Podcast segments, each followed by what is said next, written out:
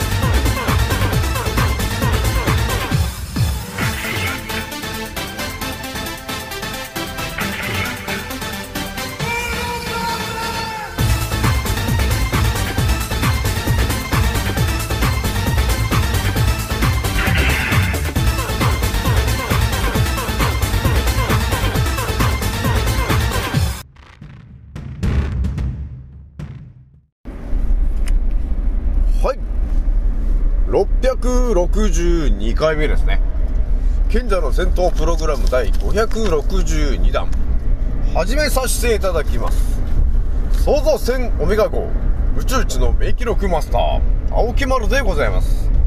今から話すことは私の個人的見解とおとぎ話なので決して信じないでくださいね。はいではですね今回ねえーお伝えする一発目なんですけども、神の骨なんですけどね、えー神の骨第12弾ですよね、えー今回お伝えするのはですね神の骨仙骨を考察していて、えー見えてきたまた圧倒的な話なんですけどえーとねそれがね何かというとですねあの世の中にいろんな病気があるんだけど、えーその中でですね、実は、パニック障害とか、えーうつ病とかね、えーそういう病気があるんですよね。あとは、不安っていうものにおあの押しつぶされてるような人がいると思うんですけど、そういう病気って一体何なのかと。いうところがあるよね。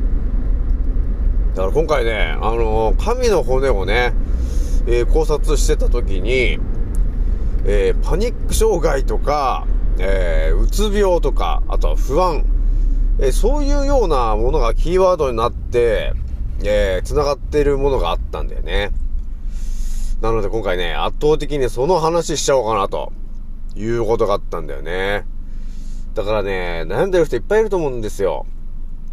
あの、うつ病の人とか、パニック障害とかね。そういう人たちって結構悩んでるなと、ね、いうことがあるじゃない。だそういう人たちが、えー、真実っていうものにね、到達した時に、一体何が見えてくるのかなという話で、私がお伝えできることがあるんだよなというところがあったんだよね。それじゃね、今ね、青木丸のラジオはですね、えー、現在ね、3万300再生近辺を突破中というところになってございます。皆さん、聞いてくれてありがとうと、いう毎日なんだよね。それじゃあね、まあ、押してしまいそうなんで、またお、お伝えするんですけど、それじゃあね、えー一発目の話するんですけど、まあ、神の骨をね、いろいろ考察してるとね、本当にいろんな病気にぶち当たってくるわけよ。やっぱりね、神の骨、仙骨っていうのが、体の中でものすごい重要な役割をしているんだと、えーいうことがあるんですよね。で、そんだけやっぱり重要な話になってくると、えー支配層の皆さんからしてもですね、世の中にあまり出てもらいたくはない話なんだよね、というところが見えてくるんですよ。で、だから仙骨の話がいろいろ見えてきちゃうと、世の中の医療がやってることが全く正反対のことをやってると、えいうことに気づくものが増えちゃうんだよね、ということがあるので、黙ってんだよね。っていうのが、いや結構リアルな話になってくるんですよね。えーだから、じゃあ皆さんにね、えー今回お伝えするのがですね、うつ病になる原因は一体何なのか。いや、そして、パニック障害と呼ばれているものが起きている本当の原因っていうのは一体何なのかと。そして、不安と呼ばれているものが、えーずっと頭にね、えー付きまとってるような人がいるとしたら、なぜその不安というものが、ね、えー出てきているのか、というところなんだよね、というとこなんですよ。まあ、これもね、だから普通に生きてるとね、本当にその、真実の情報みたいなものに出会わないんで、ほとんどの方がやっぱ知らないんですよね、ということになってんですよね。まあ、ひとまず私のチャンネル聞いてる皆さんであれば、もしかしてもう、うつ病になる原因とかね、あとは不安で、えー不安だらけになってるというのと、あとパニック障害っていうものを一応3つで、えーキーワード上げて、で皆さんにちょっと聞いてみようかなというとこなんですけど、どうですかね、皆さん。パニック障害っていうものに、えーなった原因は一体何なのか。ね、わかる人いますか？さあ、どうですか？はい。やっぱり何かをね、もう知ってるよという方がいるんだよね。やっぱあれですか、沖村さんと、えーいう感じになってるね、というとこなんですよね。やっぱうつ病とかね、パニック障害とかね、やっぱりこの、どっちかっていうとこの不安が、えー増幅していった結果起きてるような話なんだよなっていうのがあって、まあ不安がない人って多分あんまいないじゃない。ね。まあ私もなんだかんだ不安なことはあるけど、まあ基本的にその、コロナと呼ばれてるものについては、何も怖いことはないんだよなと、えいうのがあるんですよね。それはもうだってね、ただの風の菌だったんで、何も怖がる必要はないから、ただ風邪ひきたくなければ、毎日ね、鼻の奥のこの塩鼻うがいをすることによって、鼻の奥を洗浄すると、えーいうことをやってると、その、風邪の菌っていうのが増えないんで、あの、風邪ひかなくなるよ、というところがあるんですよね、と。いうガチな話なんですよね、と。いうことなんだよね。で、今回スポット当てるのが、えパニック障害。と、あとは、うつ病、ね、そして、えーもう一つが、えー不安。えこういうものなんだけど、やっぱりね、当たり前と常識の世界で考えたときに、まずどうなってるかっていうと、よくあるじゃない、芸能人でもね、あのーなってる人いたじゃないですか。パニック障害とかにね。でもそれね、なるときっていきなりなったりするから、前兆がよくわかんないみたいなんですよね。で、いきなり発症しちゃって、みたいな、えーことになってもなんか外に出れないみたいな、えー状況になってる人が多いんだよね、というのがもう当たり前と常識の物語なんだよね。そしてやっぱうつ病とかね、そういうものになると、この精神安定剤的なそういっぱお薬みたいなものを飲んで、えー精神を落ち着かせると、えーいうことをやっているのかなと、えーいうところなんだよね。まあ、そういう感じなんですよね、というところがありますと。えーなので、えーだいぶね、あの、重要な話ですよね、これね。うつ病とかパニック障害になる原因は何ですかというところなんですけど、えー結局ね、やっぱりね、なんていうのかな、まあ、体のまたあの、あの、あの一部分が、要するに歪んでいる可能性があるという話が結構あるんですよ。いやこれもね、また不思議な話なんですけど、まあ、日常ね、いろんな、こう、えー過ごし方あると思うんですけど、やっぱりね、なんかいろんなね、えーストレスをものすごく抱えるような人がいるとしてですよ。その人が、えー結果的にうつ病になっちゃったとか、ね、えーあとはパニック障害になっちゃったって言った時に何が原因なのかというところをちょっとお話をね、するんですけど、それはですね、えー姿勢なんだよね、というところがあります。だ姿勢がね、やっぱり整ってないと、不安とかね、えーそういうものが、バランスが取れてないとね、自律神経が要するに安定しなくなるわけ。でそうするとね、あのーまさに自律神経がブレてくるんで、不安になるわけね。でそうするとそれが悪化してくると、要するにうつ病みたいなものになったりとか、えパニック障害と呼ばれてる、要するになんていうのかな、自律神経が、えーバランスが崩れちゃってて、なんか変に敏感になっちゃってる状況なんですよ。それがパニック障害だったり、うつ病なってんだよね、というところがあるので、これをね、治すのにどうするんですかっていうので、やっぱ当たり前と常識の人はやっぱりお医者さんに行って、えーまあ精神安定剤的な薬を飲むと、いうことになってるんですけど、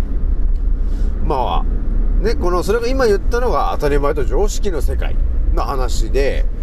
じゃあこれから話するのはですね、当たり前と常識の話を超えた、えーレベル2の話、そしてレベル3の話を、えーお伝えするんですけど、まあ、私がいろいろね見、えてきてる話でお伝えするとですね、パニック障害とかうつ病になってる人っていうのは基本的に、えー仙骨なのか、えー背骨、えーその辺がっぱりずれてるか歪んでるか曲がってるかを知っている結果ですね、自律神経の、えーところが乱れてるわけなんですよ。潰れたりして、ね。だから本来の、えーエネルギーを出せてないんだよね、ということがありますと。なので、えーパニック障害とか、えうつ病、あと不安がっていう人がいると思うんですよ。で、特にパニック障害、ね。これもだからいきなり発症するとか、ね、人混みが嫌だとかいろいろある、結構厄介な病気なんですけど、この人っていうのは結局どうなったのかっていうと、多分ね、私の想像で言うと、えー日々の、えーストレスを受けまくってるようなやっぱり環境にいる人で、で、その人はですね、えーストレスを受けすぎた結果、え背骨とかね、えーあとは仙骨、えその辺がですね、えその辺の、えーていうのかな、えーバランスがあのうまく取れなくなった。っていうのが結構ガチな理由になってて、えー一気にこう、歪んだ、曲がった、ずれた、ということが起きた時に、自律神経が通常の、えー何倍かにこう、歪んじゃうわけ、乱れちゃうわけ。ね。そうすると、えーパニック障害とか、うつ病と呼ばれてるもの、あとは不安でいっぱい。っていうことになりる、なりうるうるんだよね、という話があるわけ。で、私もいろんなね、今ね、あの、カイロプラクティック、ね、その辺の、その治療法とかもね、いろいろ頭に入れていると、チラチラね、出てくるんですよ。それ何が出てくるかというと、パニック障害とか、うつ病と呼ばれているものは、カイロプラクティックをやることによってですね、えー背骨と、えー仙骨、えーその辺が、えーずれてたものが、えー原因によって、ずれてるものが、えーと、仙骨と、えー背骨がずれたことによって、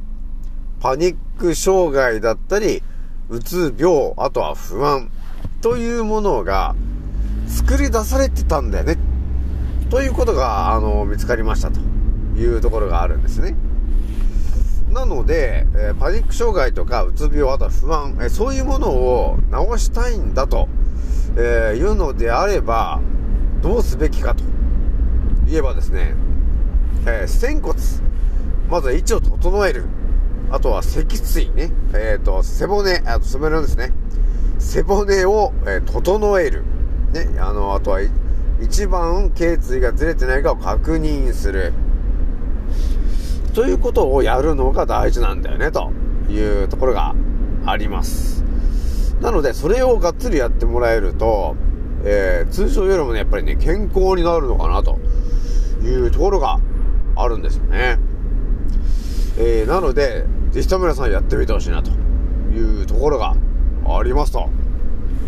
だからね、パニック障害とかなってる人は、で結構ね、相当苦しい思いをして悩んでると思うんだよね。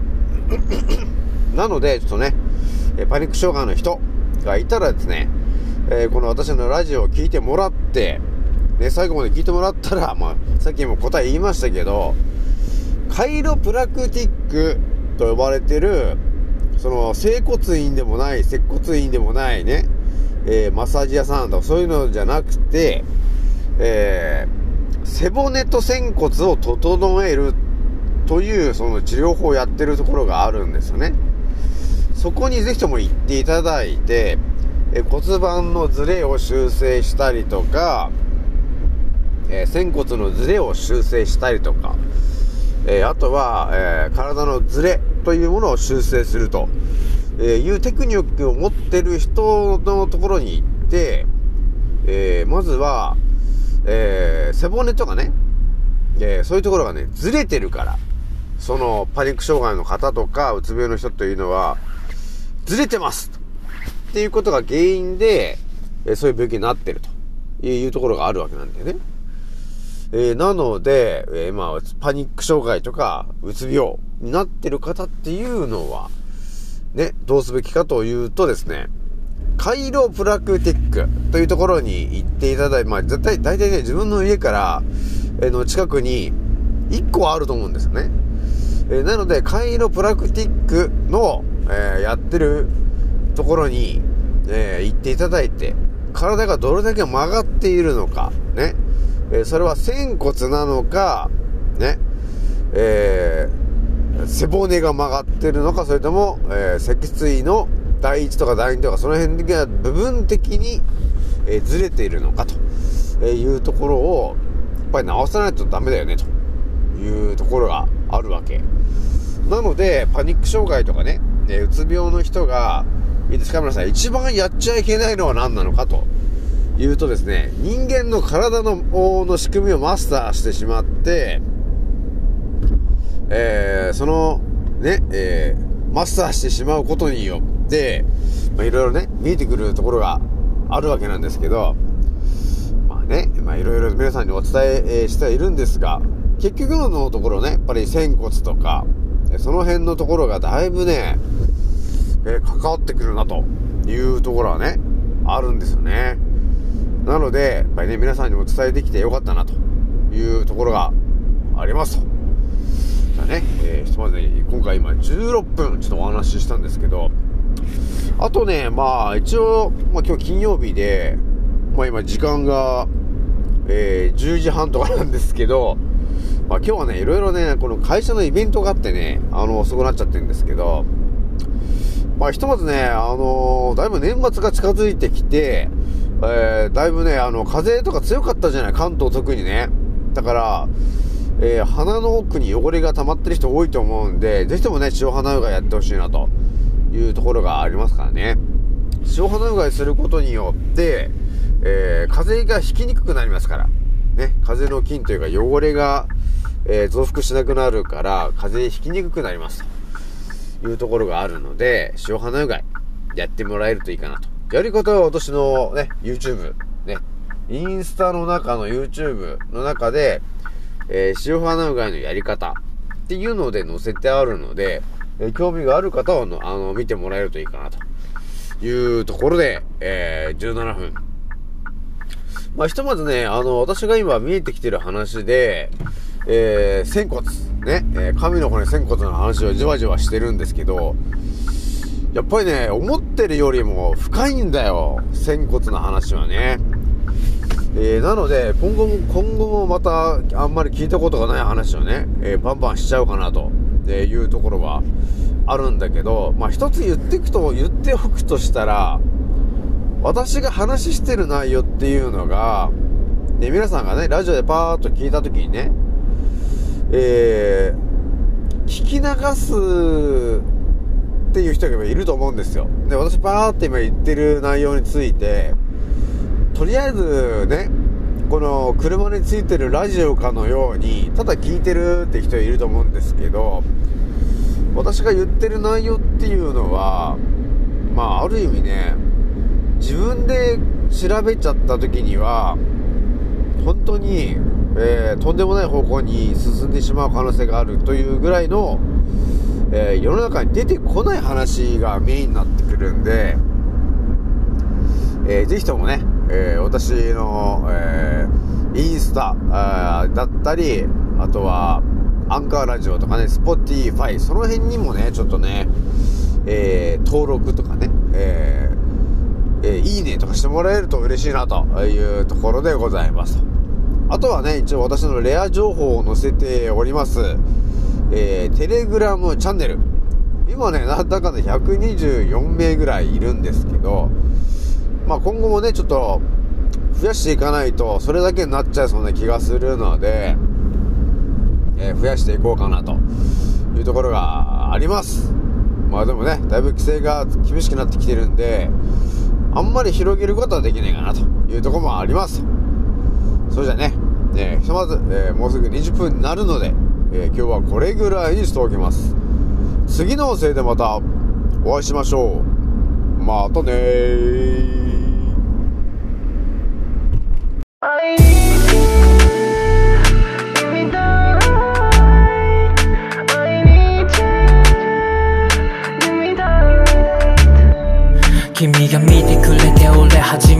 めて輝ける暗い夜でも弾けて羽ばたける少しばかり理解できてきた栄光と苦悩。不論と迷えの孤独も。当てにならないね。どのリアクション流行り寄ってるバカかせん。どうします？自分で言い続けることだけが唯一のアンサー。気づかせてくれいつも感謝。俺は本当の素顔見られない。ように変わるマスク素直になれない。本当は君が必要。だから君と必要この先も予想できる平坦な道じゃない。でもあと少しだけ君たらい洗いざらい話します。日々は肩振りしてても君がいなきゃ無理。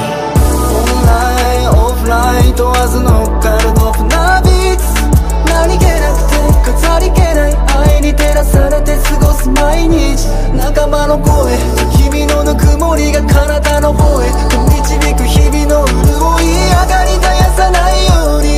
ストーリー紡いで繋いでくマイホーミー。時に瞑想人生の迷路。俺を突き動かす数少なき声よあいつの行動あの人の言動が道示す救い導くものたまに誇り腹手は取り出して生産性のある日々をって言葉をな苦難上等のマイロード楽にこうなんてマインドは捨てたどこ世に飛び交うとや言葉にそれぞれの認識方法があり見方を変えれば味方になるらしいなら俺を当てる光はまずで秋のようなもんさ。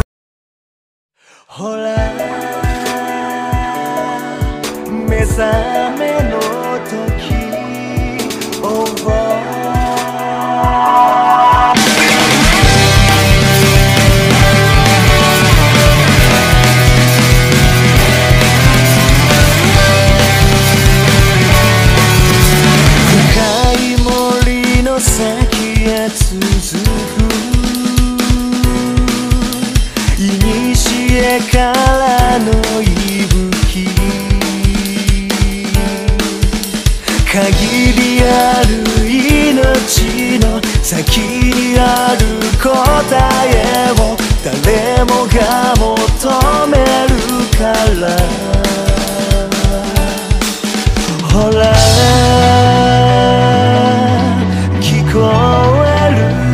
strong